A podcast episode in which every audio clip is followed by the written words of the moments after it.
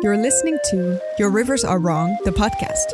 My name is Merle. I'm here with my good friend Dante, and we're here to build worlds and tell their stories. So sit back, relax, and enjoy.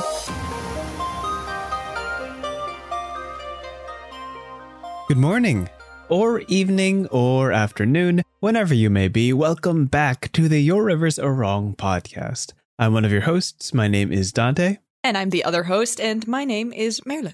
And we're here as we are every week to talk about the wonderful whimsies of world building, the arts and aesthetics of setting up a setting and telling stories born from it. That's right.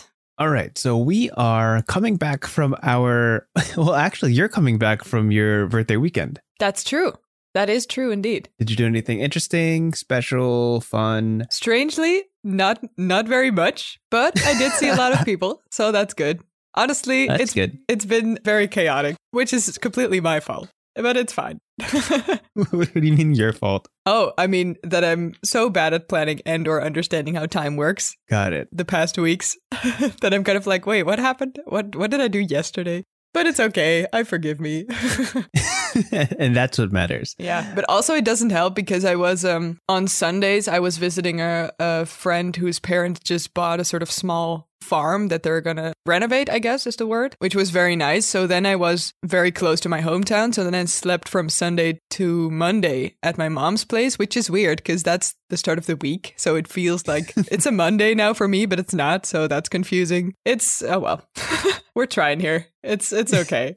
Uh, yeah. So did you have like a formal party or did you like bounce not around? and really not really more the latter yeah and sometimes uh i mean we're we don't always do a formal party or something but now it was also just a bit chaotic in general in my brain so then it was also fine to not do that but i just saw a lot of people and had good Nice. contact so that's okay too i'm happy That's good. Yeah, I was gonna ask. Well, actually, I there was no point. I was thinking of asking, and then I decided not to ask. Um, and you're doing it now anyway yeah, because yesterday we celebrated July Fourth, which is Independence Day for America, oh yeah America Day. You know. uh-huh. so I'm like, I'm like, well, there's no way. She How was your July it. 4th? And I was like, it was July the 4th. That's correct. It was comes Yeah. right before July the fifth and right after the third. so, what's You know. this? You celebrate independence? Yeah, basically. Help me out here. Oh, okay. So what do you do? Is it like a big public party parade? What's what's the deal? So what do you do? Uh, yeah, I don't know. there are parades. Yes. Uh, Okay, okay. Usually it's mostly local parades. There's no famous Ah. one like Thanksgiving Day parade, which is like a global like event to watch. But we do have fireworks in the evening, which is always very That's special. That's fun. Yeah. Yeah. Can you participate or do you just watch it? Well, that's the thing because some people do participate in like the comfort of their own front yards. Mm. Um, I believe it's illegal, but Ah, people okay. still do it. but it's still a thing. Yeah. It's kind of like a real giveaway. So after you do it, you got to kind of hide your stuff. But yesterday we were heading home from my cousin's house, and there were people who were setting it up right in the middle of the street, like firing it up. We were on the highway, and we're like, "Wow, those fireworks That's kind are of really obvious. close." yeah. those those those fireworks are really big. They must be huge by the beach, right? Yeah. So we get off the exit, we make a left turn, and it's like right there on the road. I'm like, "Oh, that's why it's so close. It's only a street away." Right. Uh-huh. But yeah, it was a nice day off. We got to have a barbecue, ate a lot of food. Fun. That's good times. Yeah, yeah. At this point, July Fourth is kind of synonymous with that co- with that whole like cookout outdoor activity sort of thing. So I'm like, man, could you imagine if our founding fathers signed the Declaration of Independence in December or January? Yeah. Like, what they would better not do? have. Yeah. Hello. Where's the barbecue in this plan? Yeah. They Nowhere. were like, there's clearly a missing holiday between Easter and Halloween. Where Mhm. should we need something to do somewhere in the summer months? exactly. Yeah. Let's get our independence in July. That's a Mhm. perfect time. And we'll celebrate it for the next 215, 16, I don't know, 40 something years? Something like that. yeah, fair enough. Fair enough. I think it was a good I'm thinking, plan. like, do do we have a July or August? Well, we recently that was actually quite interesting. There's a thing called I honestly didn't know about this because of ignorance, but my work was sort of um, letting us know about it, and it's called Keti Koti, and it's a day Mhm. for I think celebrating the end of slavery. oh, wow. It wasn't a sort of celebrated thing here, but I saw it in my Google Calendar recently, and I saw that a lot of people were sort of, as a statement, forcing it to make it a free day for themselves if they could. They were like, I'm not going to work on this day because this is a thing. Will you join so that we can make it a thing? And it was pretty cool. So I think it was like last Friday, if I remember correctly. So that's pretty Oh, okay. nice. I'm curious if that will become a thing because that would be pretty cool. So that's the 1st of July. And this is specifically in the Netherlands, right? I think so It's so interesting. because. I haven't heard from it at all, like as a sort of main thing. Oh, okay. I'm looking this up now because I want to say this correct. But we used to have a colony. I don't even like saying it. I mean, it's not false, so that's what it was. We used to That's have a colony in what now is the country of Suriname. Suriname? I don't know how the English pronunciation works. So at some point they declared their independence because they are their own country, obviously. And I think that's what Ketikoti specifically is about. But Suriname is still in history and stuff very much tied to the Netherlands. So I think that's what it was. Got it. So that's pretty cool. Yeah, I hope that becomes a thing. Yeah, literally just this year in America, Juneteenth became a federal holiday. So Juneteenth is June 19th, and it celebrates the or commemorates the emancipation of enslaved African Americans. Oh, So- awesome. That's cool. Yeah, it's Yeah, it's a similar feel, I guess. yeah. I, I think it happened specifically June 19th uh, in Texas. I'm just re- making sure in the Wikipedia article that, I'm, that I have pulled up. Mm. Um, and it's so crazy because it's a new federal holiday. It's it's wild. Oh, it hasn't cool. happened in a good long while. Yeah, that's so nice. Yeah. Yeah. So funny you bring that up. Awesome. Hmm. You know, we we come to this podcast to learn new things every day. Yeah, like holidays. Yeah, like new holidays. So yeah, uh, great weekend. You had your birthday. We had, mhm. um, I guess, the birthday of America. Pretty much the same thing. Uh, that was such an American like saying. I like what?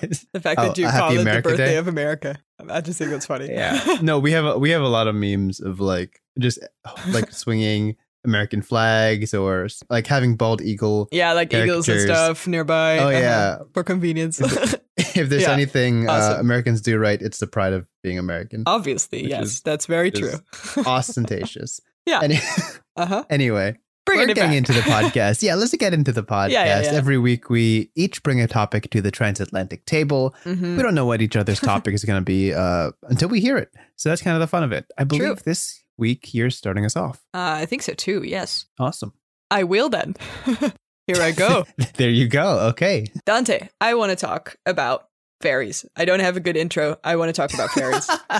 this is it. Love it. I was thinking for this week's topic that we never properly discussed it, even though I constantly bring it up because I like Winx Club.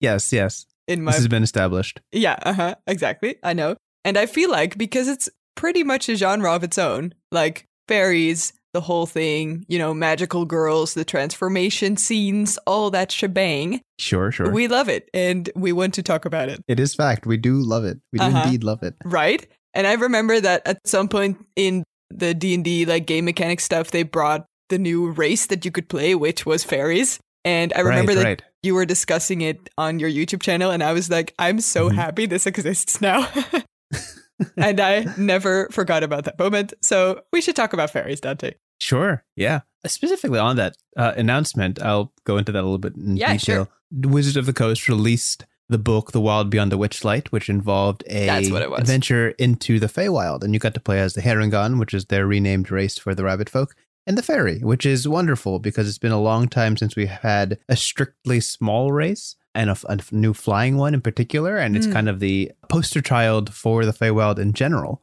As I was researching into that topic, uh, small tangent, I had to go to I think it was a book in second edition D and D called Wonders of the Fair Folk or something or something like that. But Wilds of the Fair, Fair Sure, Folk. yeah. Wow, I'm totally I'm butchering this title. Um, but basically, it listed a whole lot of different like Feywild type creatures, which are satyrs, treants, the Shao, which are like owl folk. There were pixies. oh were that's cool so it's been around it's not super new then i guess or i guess it's been reworked or something Yeah, so it the Feywild has been a mainstay in fantasy literature. Let's not even say D and D. It's been something in in classic medieval fantasy for a good while, representing the the wonders and whimsies of a magical world beyond our own. yeah for sure And that's been portrayed in a ton of ways in like recent media. hmm And also not just in bad or in good solely, I guess. I was looking this up a little bit and I feel fairies almost as the word or as the definition has changed so much throughout cultures, but also throughout media and throughout genres, I feel. I think it has not just one origin, which is already Mm. interesting, you know, because in some cultures, fairies refer to the entire magical race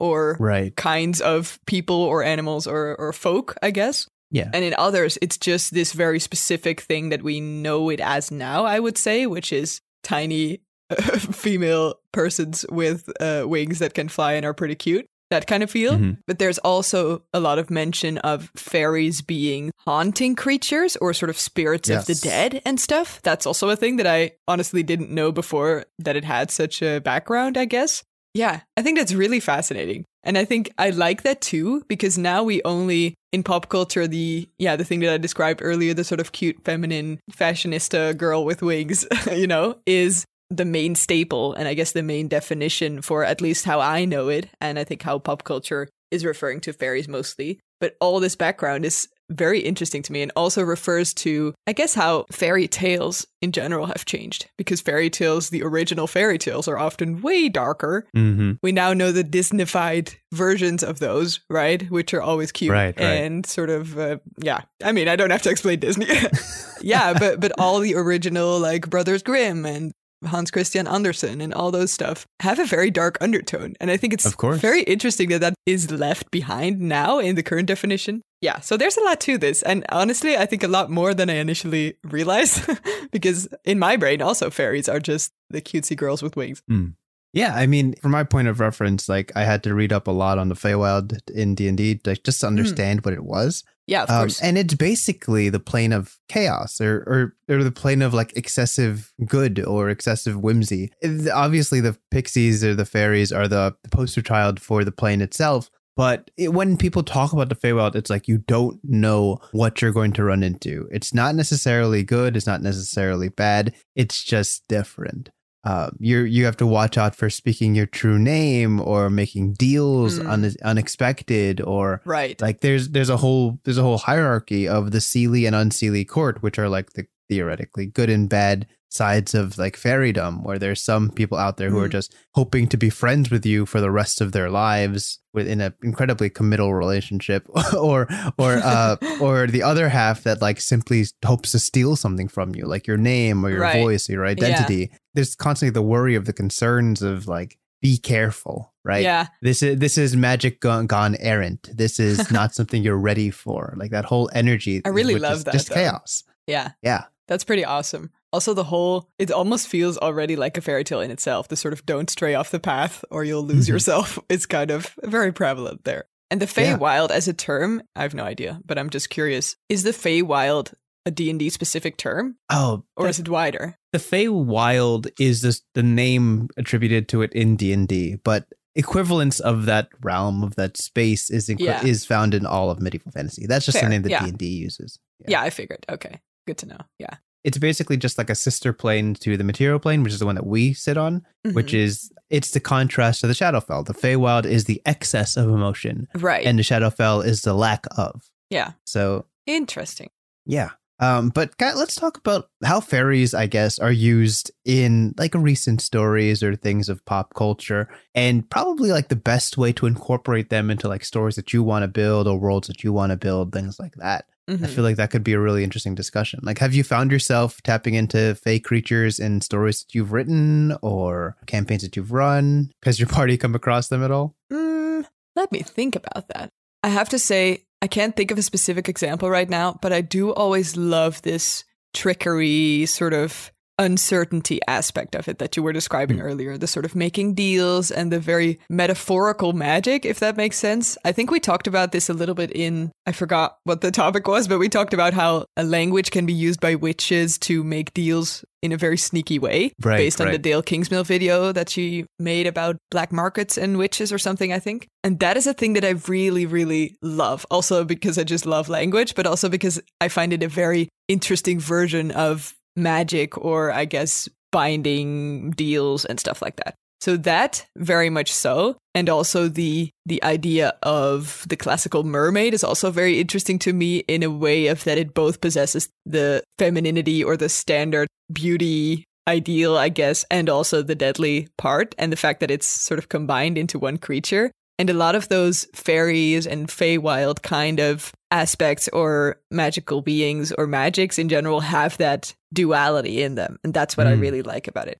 And I think in pop culture, if we look at it a bit more recently, I was thinking back to my own fairy related obsessions. Let me see. I wrote this down. Of course. Tinkerbell, Winx Club, Sailor Moon, Witch, which is also a thing, like the the abbreviation W I T C H. Right. Yes. That's a thing. that was a whole season. Yeah, that's series. like a sort of underdog, but it, that's actually very good. She-Ra is also there. There's a more recent Nickelodeon series that's called Mia and Me, which is a sort of CGI thing, and it was in visuals very much based on Gustav Klimt's paintings, which is very interesting. I'll I'll send it to you. Sure. Not the best plot ever, but still very much satisfying the fairy cravings in me. so, you know, there's a theme here. And I was like, why is this an interesting thing to me? Or why does this appeal to me so much? The standard answer is, oh, yeah, I'm a girl and I love pop culture, I guess. That's the easy version.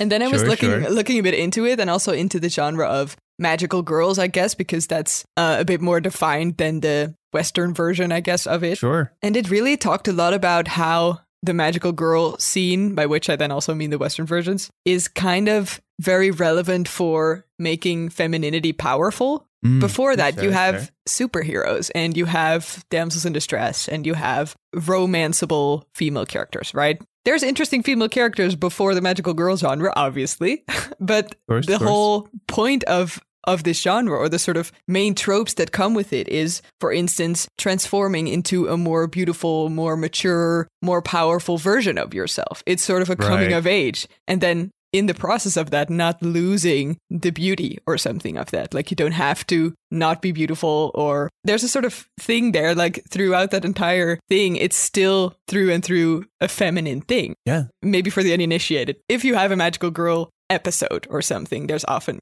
you know, you have your main girl, your main character, maybe two for friends. Mhm. And for some reason that they probably explained or not, they are able to transform into a magical girl with beautiful dress and cute accessories and maybe powers of flight or powers of, I don't know, transformation or powers of, you know, cool superpowers, basically. Every time this happens, the transformation sequence takes a while. You want to see the transformation every episode.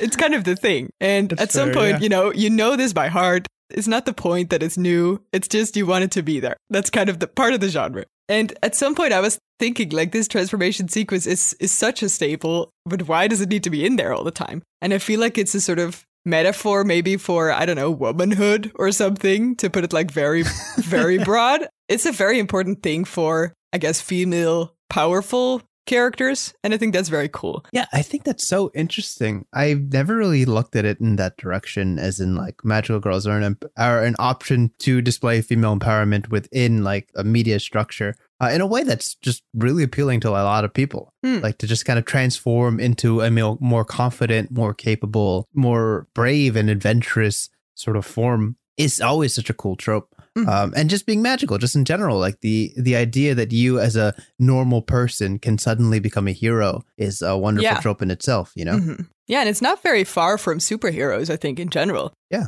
I feel maybe superheroes didn't necessarily represent femininity in that way or something. So I feel like it's quite logical that it became its own genre, but it's Hmm. not so far off. And I feel like that, I don't know, the fact that I don't call them superheroes also says something about how it's presented or something. right? There's kind of a style or a like a stylistic choice when that happens. I guess Specifically so, those yeah. transformations, right? hmm Yeah. I'm only I'm only realizing now because you've listed it that there were a lot of fairy TV shows.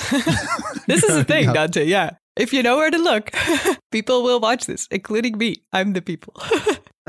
I'm people. It's I'm me. people, I'm yeah. I'm part of the people.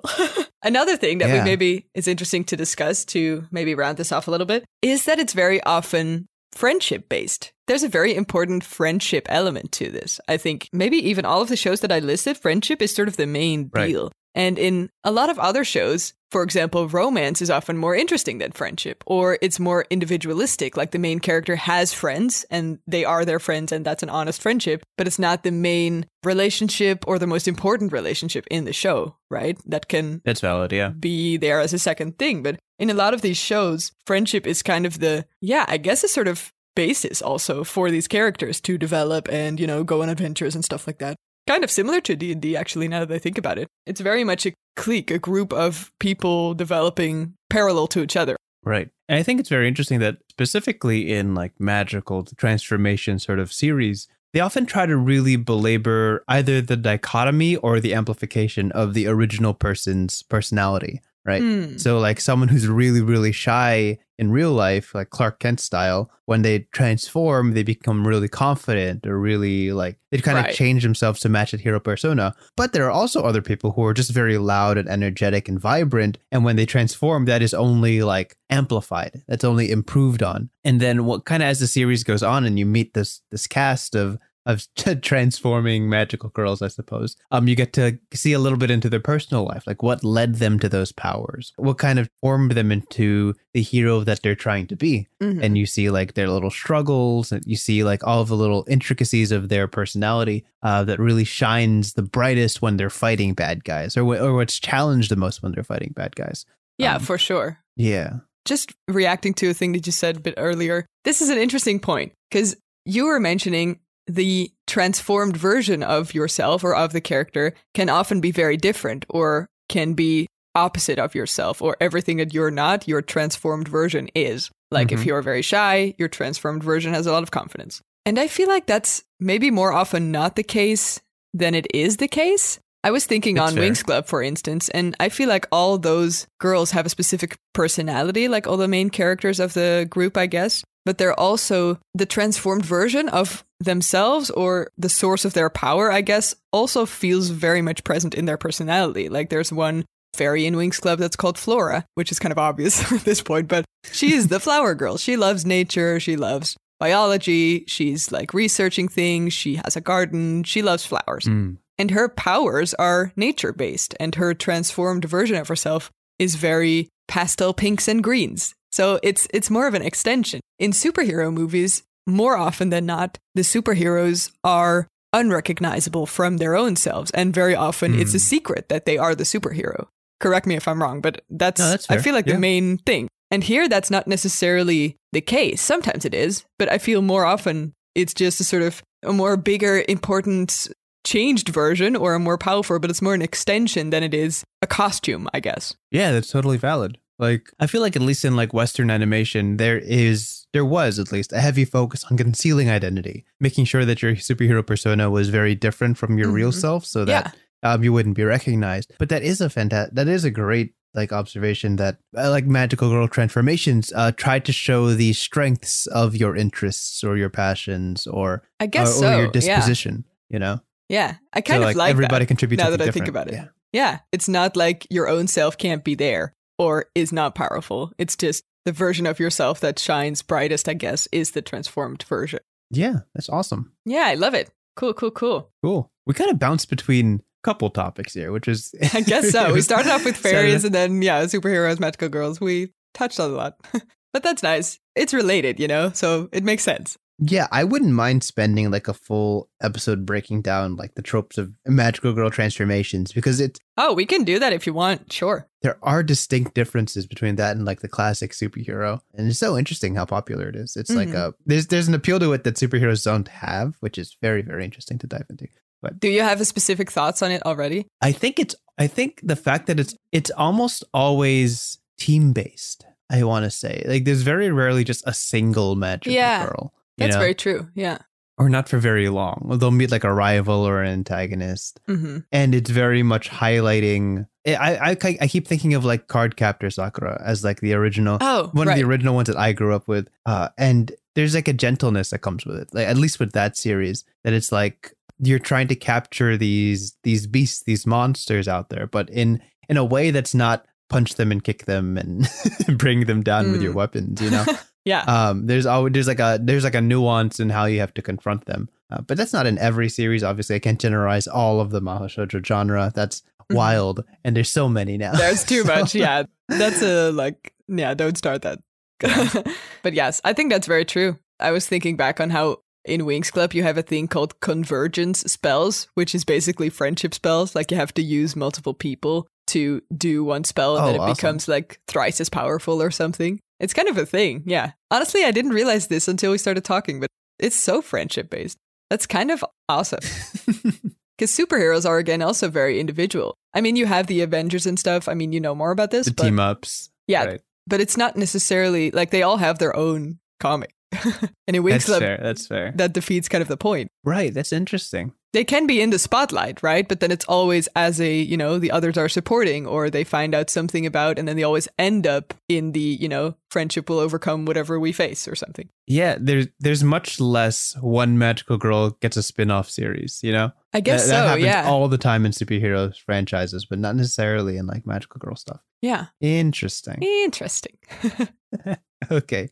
Uh, plenty to talk about, I'm sure, Mhm, in the mhm. future. That's awesome. Is it all right if I bump to my topic then? Yes, go for it. Cool. This is also a little bit of a wild card. I can tie this Okay, in just like a little it. bit. Uh, one of the first magical girls introduced to the Western animation, uh, was introduced to the Western audiences from Japanese anime, is indeed Sailor Moon. Uh, Kind Mm-hmm. of one of the flagship uh, magical girl anime, or just anime in general, that's made it to the West. Change the genre, yeah, for sure. So my topic today, uh, very specifically, is the moon.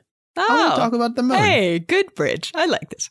Awesome. you did So- well. Yeah, yeah, yeah. Obviously, the closest celestial body to our dear Earth, the Mhm, moon uh, plays a lot of roles in mythology and storytelling. There's kind of a role it plays. It's always very, very visible. Regardless of the story you tell, it's recognizable. Every every world has a moon. it's it's one of those it's one of those things that is just so iconic to a setting simply because you can look at it unlike the sun. Uh, shout outs to the sun, but moon is way nicer to look at. Shout Um, outs to the sun. Shout outs to the sun, but we we like the moon here. yeah. And I guess I was thinking about it uh, while I was planning this topic uh, through the nighttime. The moon is kind of a different topic from outer space, from stars. yeah, it touches from, on like- more things. Yeah. Yeah, and I and I do kind of want to uh, just do a, a quick run through of all the things it could possibly represent, and eventually what it could tell, what kind of story it could tell, or what involvement it can have in this world that we're trying to build.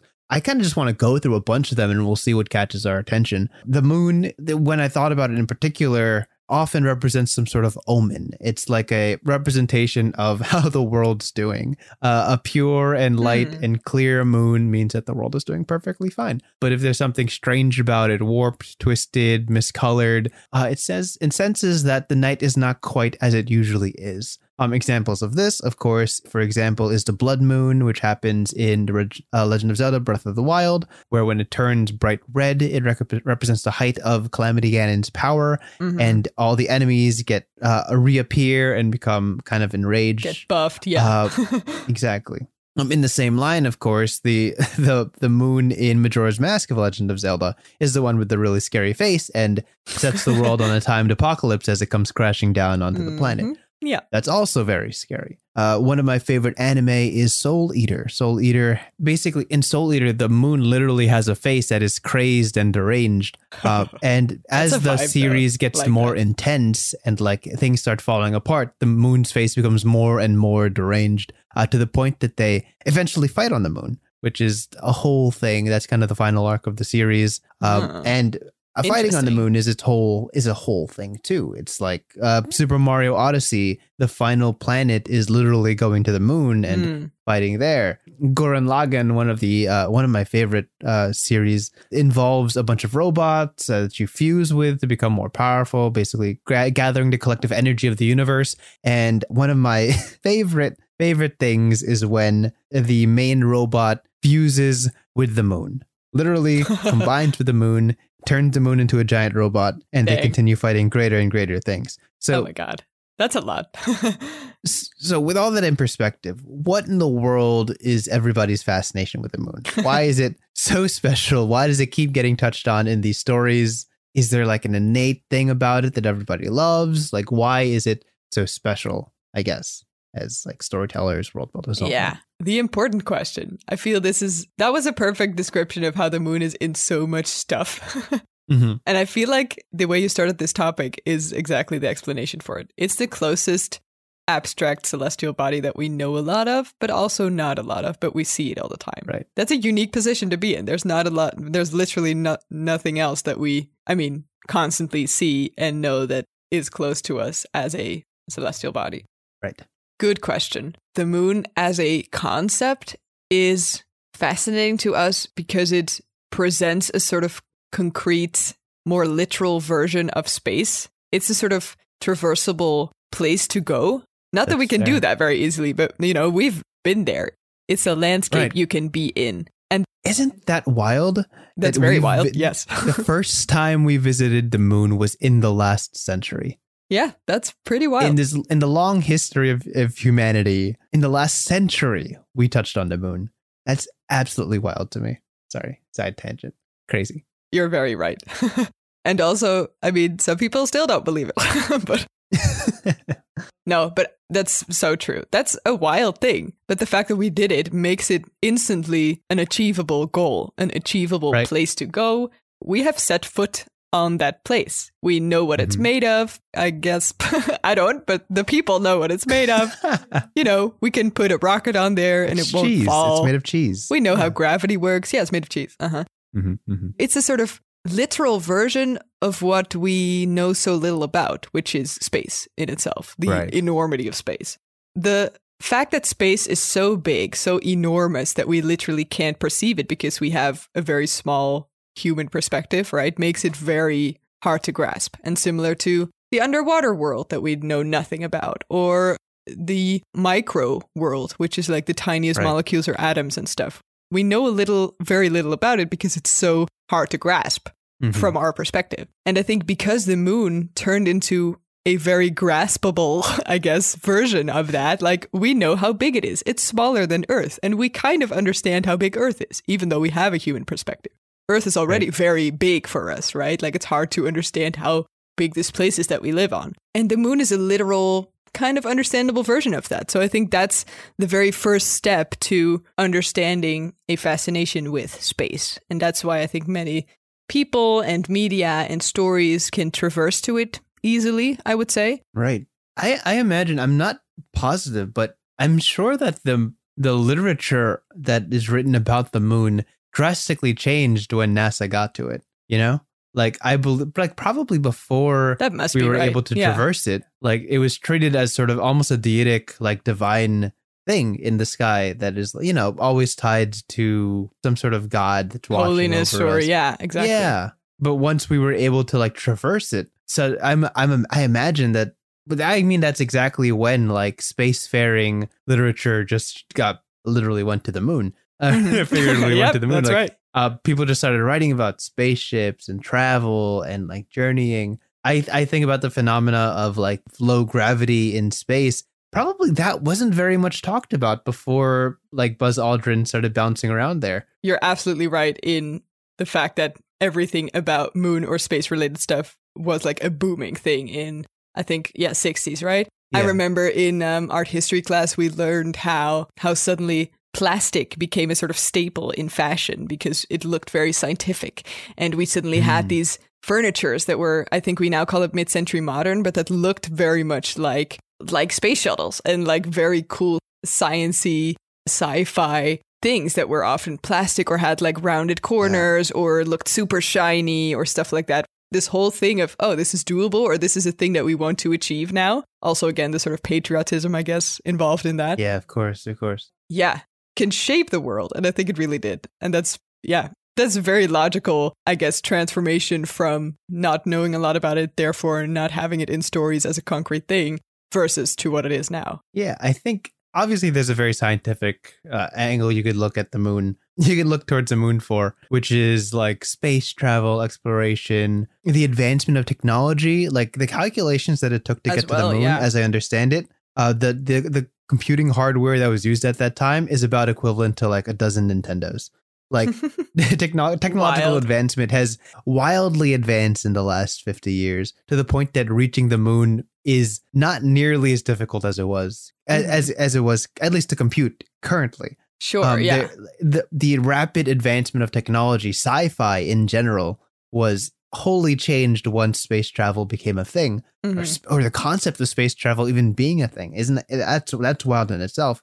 And but in like fantasy the moon still holds this divine aspect this thing that again represents transformation like the phases of the moon. I gotta bounce towards transformations that happen at night like lycanthropy. Like it's it's this representation of yeah.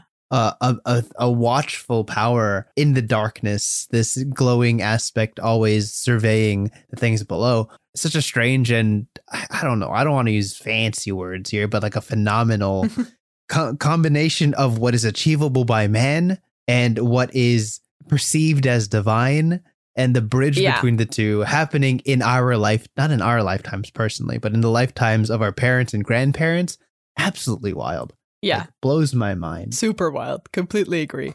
like I yeah, was wondering or thinking on the fact that the moon also isn't completely detached from us in a way. Like we know it has influence on certain things. For Yeah. instance, the tides, right? That's a thing exactly that's been right caused partially by the gravitational force, I guess, that the moon has on us, depending on where it stands in the sky or something. I mean, I'm Mhm. not a scientist, so this is all I know about it. But no, and maybe in a more like old wives' tale kind of version, there's at least in my surroundings a lot of talk that women have a different sort of monthly cycle based on whether it's a full moon or not, which is also Hmm. weird to me. I don't know if that's an official thing because that's hard to no grasp, idea. but couldn't tell you you know, like it has either literal impact on us or I guess folktale impact on us. We want this influence to be there or something. i mean like truth is stranger than fiction we live on a giant floating rock in the middle of outer space with another floating rock just floating around us Yeah. Could I have explained that? If if we No. didn't have a moon, if we didn't have a moon, putting that into a fictional novel would be like mind bending. Yeah. Right? That's true. It would be fantastical. To just have another tiny planet rotating around your planet. Crazy. What do you mean? Wild. Yeah. It's impossible. That's Which is that also often in fantasy. I don't know if you had this phase, but I had a phase where I looked up a lot of wallpapers with like secondary planets just hanging out in the sky with like pink skies and stuff. And I didn't know anything about the world, but it was like fantasy wallpaper. And then you always had like three moons because it just looked cool. That's also kind of the vibe I'm getting here. Like it's very cool if you if you can look at to other planets or something or see space happening live in the sky, I guess. Yeah, just just the idea that there is another world. Yeah. yeah, you know, Crazy. so close to so close to our world that is just right there, hmm floating around, and we Mhm. see it every day. Mind blowing, crazy, For sure. creative, truly um, inspirational. Inspirational feat. Yeah. Uh, but yeah, the moon, it's sick. It's so cool. I, maybe I maybe I just made this to gush about the moon. I love I love talking about the moon. I think I, think that thing is wild, crazy. Do you feel like, maybe in general, did you ever make or run or play in a specifically like planet based world? I don't have the storytelling chops to do that.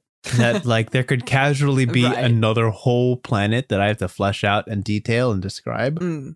I don't get the chops for that. I'm sure people are really good at that. If you're looking for a series that does it well, Starstruck Odyssey, Dimension 20, advertise it like every five episodes. Uh huh. Of Yeah, course. Of course. Yeah. the uh, the ability to create a new world with a new social structure and and a, cult, a civilization beyond my scope. Give give me a little town, maybe a little maybe a continent. I could do a continent, but but I mean, I feel like the planes in D and D, like the sort of Yeah. overlaying worlds, are also pretty close to like a new planet or a new social structure. That's not too fair. far off the idea of a planet. that's fair. But I didn't write those. I just read it and I pick up on it. Okay. Okay. fair. Fair. But that, I mean, that feels already more doable though, if it's more like an overlay of our world. Maybe because you true. have more like literal like focal points that you can lay over each other or something. I don't know. I mean, but if I ever had to take like a D&D campaign to the moon, Uh huh. I think I, I think I could do it. I could figure something out. Yeah. The, the, moon, the moon is straightforward enough that I could probably The moon is Probably call that- straightforward enough. I feel like Yeah. that's constantly our point here. yeah. Because the moon, in the general scope of things, like the moon is a, one of the least interesting ones in the whole space thing, right? Like you have Mars, which has like copper and water and all this weird stuff, and then you Mm. have just the moon that doesn't really like it's part of. It's just it's not even a planet. Yeah, it's not like in a different It's a nice-looking universe. It's a nice looking rock. Yeah, probably probably the nicest looking rock we got. Gotta say. I mean, Besides yeah. Earth. Besides Earth, that's true. And we'll uh, we talk about Earth next episode. In the next episode, tune in. Next episode. Cool. I think that's all I had to say about it. Nice. I'm sure I could talk about more things, but that's that's good for today. hmm Let's wrap this up. Let's bounce over to our prompt for the day. We always end every podcast with a storytelling or world building prompt. Uh, Mhm, one mhm. person plans it, the other person improvs it. And today, I believe you have the topic. Yes, that's true. Very much based on what we talked about or discussed, I guess, with the fairy topic. Awesome. I want to tap into a little bit of this friendship magic that we talked about. The way that spells or magic or I guess magical abilities can come from multiple people at the same time and how that changes it. So I want to have a back and forth chat, very small, what friendship magic could look like as a concept. Okay, so I'm a little. I'm going to be a Or maybe more here. concrete if you want to like give me one friendship spell. Got it. Now, Either way. oh gosh, I, I, I'm supposed to improv this topic, but I already have a perfect example from one of my favorite. Also manga. fine. Um, if you didn't say it, I don't know it. I, I. I could spin something at the end, but this is this is my favorite. no, go for it. I like it. One of my favorite manga that never took off because it got canceled, which was devastating to me. I was Aw. actually devastated.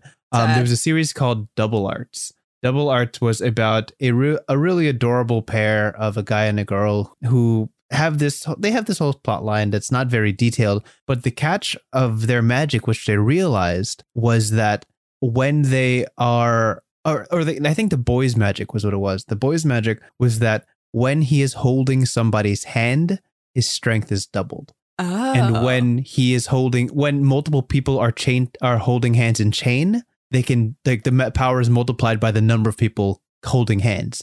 So there was a Wild, scene where basically there was like 50 people all holding hands with him, and they were able to like lift a house and move it somewhere else Oh, which was crazy. So the girl, her her catch was that she was very sick or very ill, and the only way she could survive was to um to hold his hand and latch onto Aw. his vitality because he he was like an ever flowing fount of life and vibrance. So he was the source of that then, right? So if Yeah, two random people would hold hand, it wouldn't do anything.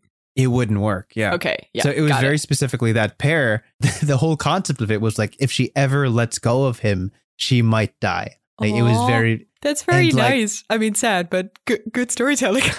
the series was like 20 something chapters and it was my Ah. fa- when it came out it was my favorite favorite thing because the pair the author is so good at writing cheesy fluff rom-com stuff and like the dynamic between them was adorable and they were invent they were on the process of inventing a martial arts style that involved both of them that kind of looked like a dance oh, awesome. Okay. because people were trying to steal his power you know power sure, that yeah. amplifies power that multiplies incredible power to grab Mm. so they had to stay together and protect each other. And that involved enveloping this dance like fighting style. And it was going to be so good and so wonderful. And then it got canceled. And I got, and I got poor you. It was a dark time in Stab my in life. the heart. Don't like Aw. to talk about it. But yeah, friendship magic. Um, Buddy. to, le- to lean into this prompt and try, try to improv it a bit, um, we could talk about um, power by proximity. Like the closer Yeah, you are to sure. somebody, the stronger you get, which incentivizes these, I guess, pair or trio of heroes, whatever Mhm. this might be, to stay close to each other, to be close. And when they're pulled apart in separate directions, they are at their weakest. It is when they are fully as a as a whole unit that they can show all of their uh, most powerful abilities. Can this be there or work between any two or three or four people? Or does it have to be someone that you can make that connection with? Well, it, would you want this to be a universal force? I suppose there would have to be some caveats if you want to attribute it to like the entire world, right? I guess I'm thinking like, uh, is there a sort of concept here present that is about finding the right people? Oh, I'm sure. There's got to be. It can't just be any old people, right? Yeah. There's got to there's got to be some sort of unspoken contract or some weird some specific. yeah, it's got to kind of work. Yeah, click together, I guess. Yeah. Yeah. Like friendship. it's already a metaphor. Ah! like friendship. yeah, it already exactly. exists. Okay, okay, no, but here. got it. Yeah, that's interesting because then we can talk about dynamics between people, right? Like, what if Right. one connection between two people or three people was so strong that it would be stronger than your usual connection between more people? You would imagine there'd be like a system of resonance, right? Where people, uh, well, very specific people with specific, uh, I don't know, either either dispositions or blood types, if you want to make this either physical or emotional, Sure, yeah. that work best together. And Hmm. if you want to make this into a compelling story, the strongest groups would be people who are collectively dissonant, people who don't agree with each other, who have differing views or different personalities. Right. It, you, you could play with the idea that like minded people are strongest together, But you could also play the trope of like, but if everybody has a different perspective and offers a wide Opposites range of ideas, kind of, yeah. then they are most powerful. You know, Hmm. it's it's it's like similar resonance versus different resonance. Which of those combinations works the best together? An obvious metaphor towards real life, where uh, a, a varied friend group or a, or a very similar friend group has different dynamics, but can both be very strong. you know? Yes, very true. Very true. Of that. Uh, and I guess if we want to make this a fantastical concept, how does that manifest? What does that look yeah, like? what's what's the literal version of this? How do we practice this magic? Well, if this was a shonen leaning anime, it would be strength. It would just be straight up like fighting power. Breaking you know? things, yeah. Uh-huh. Like people glow when they're close to each other. There's like a whoom, Sure. whoom, kind of like a humming sound in the Yeah. background when they're really close. I feel like I like the idea of kind of channeling it though. I feel like there needs to be a sort of prep to this. Oh, where like one person can empower another person, sort of thing. That too, maybe, but I feel like it can't just be a passive thing that happens because you're close enough to each other. I feel like it's Hmm. there still needs to be a sort of thing that allows it to blossom or something. I feel like there still needs to be a practical thing. I don't know, you wave a wand or you say a thing or you do a little dance and then it sort of channels that proximity that you already have. You know what I mean? You do a little dance. It's like a Power Rangers thing where like to bitty, bitty, transform, you got go. you got to do the pose. You got to do the pose. exactly. Pose, yeah. pose, pose, Yeah. I want a practical thing to this. Gosh, I can't get the dance out of my head. I'm trying to think of other things, but I keep thinking of Power Ranger poses. Uh, I mean, I was going to say I'm not may- against it, but I'm kind of against it. maybe it's just like a word. Maybe it's like a maybe a special a word, or like- yeah, a sort of mantra thing. Yeah, like that. yeah, and everybody has their own. Uh, it could be like something that unites the group. See, now this is where it gets interesting again because then you can talk about language too. Like, what do two Right. words combined mean or say about the connection? Or what do three words mean? Or what does the order of the words that you say it in mean? Maybe how does that change the way you channel it Yeah. or the output of it, I guess? Could you imagine if the transformative sequence was based on like what you said or like your uniting words? Like there's like a very specific friend group who their like transformative words are Friday night tacos, which is very deep and profound to them. Yes. but when they transform, they just become like this superpower fast food group. yeah. yes, I agree. I will watch this probably. There's a lot of directions this can go. I, I was thinking of fight. Do you remember fighting foodons? Was that a thing in the Netherlands? I have no clue what you're saying. okay, don't worry about it. It's about fighting food, food that fights. I um, Totally think I know all about this now. Not like even- you don't even need to. That, that's literally what it is. Wonderful. what it is. Yeah. mhm. I feel like on a more serious note, though, if we have like, I guess, more general words, I was thinking like, what if one person has, I don't know, pff, uh, light energy and their word is light, and then another person has uh, nature energy and their word is bloom, or I don't know, or nature. Then the combination of that can also be a combination of that magic or of that power, I guess. Like, there's a lot of possibilities. Yeah. How interesting would it be if you had a singular power? If you had like a singular power, but it could only manifest in the presence of somebody in the else. combination. So- Ooh. So like you can't That's just have light powers. There's always something that has to be mixed in there for it to manifest. Wild. Yeah, like- yeah, yeah. Like sunlight, moonlight, starlight. Uh, that's the same thing as sunlight. Uh, but like, but very specific like themes and when in combination. Yeah, like, yeah, oh yeah. Gosh, it's it's the it's like Kirby or Mega Man when they take people's powers and they're they're they're Buster combined with like Woodman. oh, you get the combination Fireman. versions? Oh, that's nice. Yeah, Cool. gosh, Yeah. I, I love combination magic. That is that is its own topic in itself. But I mean, you can, yeah. This is like tip of the iceberg here. tip of the iceberg. yeah. Yeah, Awesome. if anybody, if anybody's out there, you won't be supporting the artist anymore. But if you, because it's canceled, but if you can find double arts out there, ah, worth the, worth the read. If only to be heartbroken at the end when it's canceled. oh, Yeah. Uh, worth Absolutely the heartbreak. Okay. Yeah, That's a solid recommendation. Yeah. they did come out with Nisekoi afterwards, which was my one of my favorite rom com and oh, mangas. okay. but Okay. It but eased still. the pain. Okay. It eased the Oh, pain. poor Double you. was a double arts was a heartbreaker.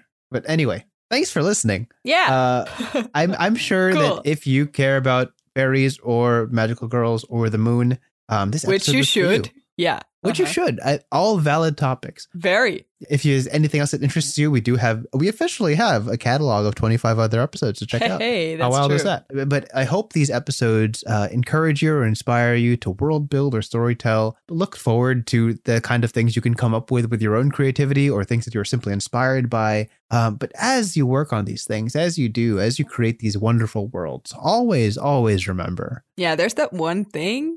One thing We keep saying it. your rivers are wrong. Yeah. They're still pretty wrong. Listen, that can be fixed eventually with time, with Just practice. keep but- listening. Yeah, eventually we'll today. figure this out. Not today. Uh, see you next time. there we go. Have a good one. See ya. Thank you so much for listening to this episode of Your Rivers Are Wrong. If you have any questions, comments, or ideas for future episodes that you'd like to hear us cover, feel free to contact us at yourriversarewrong at gmail.com. Our intro and outro music is written by Maarten Schellekens. Thanks for that. And again, thank you so much for listening. We hope to see you at the next one.